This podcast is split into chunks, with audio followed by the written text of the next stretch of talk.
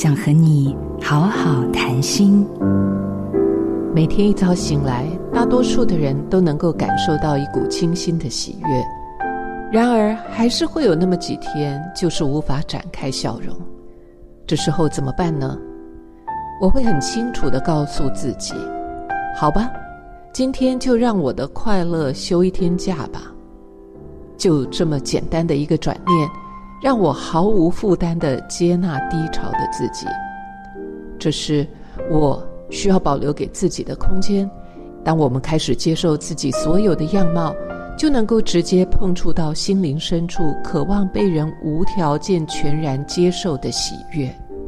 所以，当我选择让快乐休一天假时，内心会感到一股甜蜜的滋养，因为我的心情好坏是谁的事？如果是我的事，表示我可以有所选择啊。如果连快不快乐都可以不带罪恶感的自由选择，你将会看到生命本然的层层价值，不被念头绑架，选择你的人生，让心灵自由。我是赖佩霞，做自己的主人，找回你的心。印心电子，真心祝福。